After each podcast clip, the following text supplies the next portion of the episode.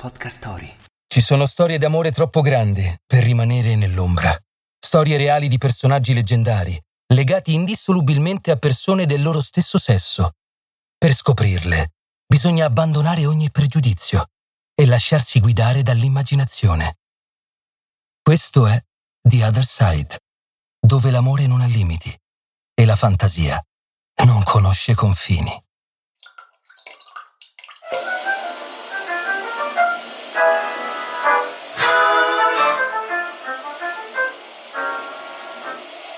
Tutto di me, perché non prendere tutto di me?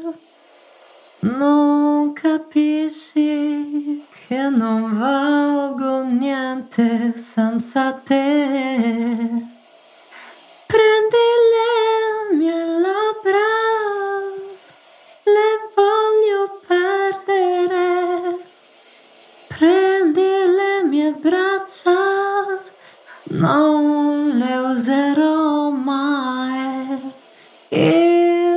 Il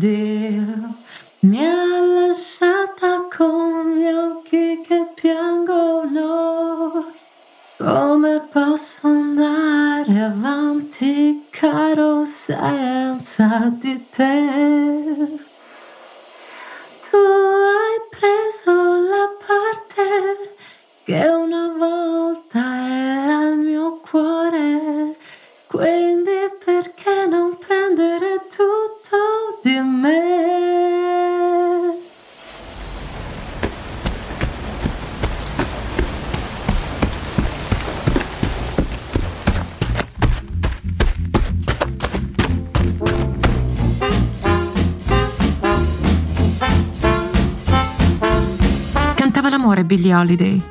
Le sue canzoni riscaldavano i cuori degli avventori dei locali notturni. Tra un bicchiere e l'altro rimanevano incantati da quella voce così sublime e drammatica, capace di emozionare persino il cuore più indomabile. Questa era Billie Holiday. Conosciuta anche come Lady Day, Billie Holiday era una leggenda del jazz e del blues dell'America dagli anni 30 fino ai 50.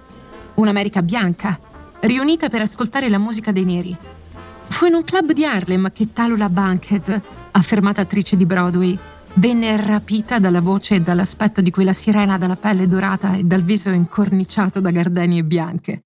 Le due donne, dichiaratamente bisessuali, condividevano una vita sregolata, inquinata da relazioni malsane e infelici con uomini violenti e possessivi. Chi disse che gli opposti si attraggono non sapeva quanto fosse nel giusto. Un oceano infinito separava il passato di Billy da quello di Talula. La prima, nata dalla relazione adolescenziale tra un musicista jazz e una ballerina, era cresciuta nella povertà. All'età di 11 anni fu accusata di adescamento perché nera e, di conseguenza, considerata bugiarda. Passò alcuni terribili mesi in riformatorio. Una volta uscita, fu costretta a vendere il proprio corpo. Per fuggire da quella gabbia che era la realtà, fece un provino come ballerina in un locale notturno. Fu un disastro. Ma quando sentirono la sua voce, oh, se rimasero incantati da quel canto. Chiaro a tutti che il destino di Billy fosse cantare e la sua carriera iniziò proprio in quel momento. Billy cantò con i più grandi nomi del jazz. Tutti desideravano ascoltare le sue canzoni. I mostri del passato, però, continuavano a tormentarla e la donna li teneva a bada stordendosi.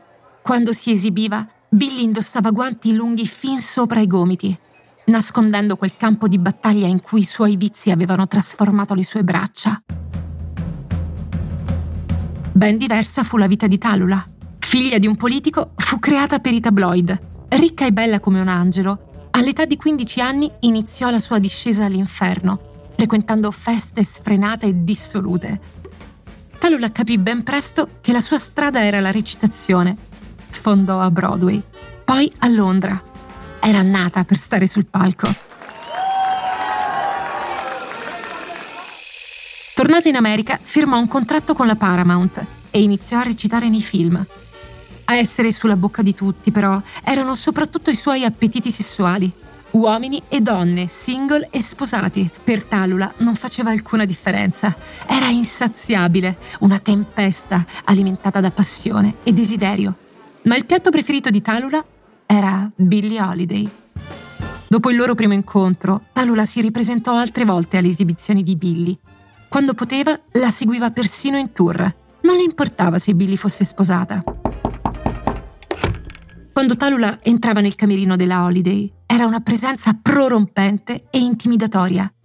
Il marito era costretto ad abbassare le orecchie e a starsene nascosto dietro a uno dei tavoli del club, fino a quando l'attrice gli concedeva di tornare dalla moglie. Billie era sfortunata con gli uomini. Per qualche strano motivo, si legava sempre a personaggi immaneschi e prepotenti. Affascinata dalla promessa di protezione da quel mondo che l'aveva spesso presa a calci e buttata a terra, prendeva calci proprio da quegli uomini che approfittavano del suo successo e dei suoi soldi. Per fortuna c'era Tallula a darle conforto. Cinta dalle pallide braccia e dalle sinuose gambe dell'attrice, Billy si sentiva in pace, sussurrando all'orecchio della bella amante le parole delle sue canzoni. Pizzicava ogni angolo del suo corpo come fossero corde di contrabbasso liberando la melodia nascosta tra le sue cosce ed esplodendo in un acuto di tromba. La vita di Billy ricevette uno schiaffo indelebile quando la donna decise di cantare un brano intitolato Strange Fruit. La canzone denunciava un linciaggio e gli strani frutti erano due uomini di colore, impiccati a un albero. Per quella canzone l'FBI iniziò a perseguitare Billy, intimandole di cancellarla dalla scaletta. Ovviamente Billy rifiutò. Fu arrestata a causa della sua dipendenza da sostanze stupefacenti, ma tutti sapevano che il vero motivo era quella canzone così scomoda al governo americano. Billy passò un anno in carcere. In quei mesi di reclusione ebbe diversi rapporti con altre donne, ma il suo cuore era sempre rivolto a Talula e anche l'attrice si struggeva per la triste sorte toccata alla cantante. In una lettera inviata al direttore dell'FBI, un caro amico del padre, Talula chiese la scarcerazione dell'amata. Invano. Negli anni che seguirono il rilancio della leggenda del jazz, Talula iniziò a prendere le distanze da Billy. Il vero motivo di quel gesto rimase un mistero.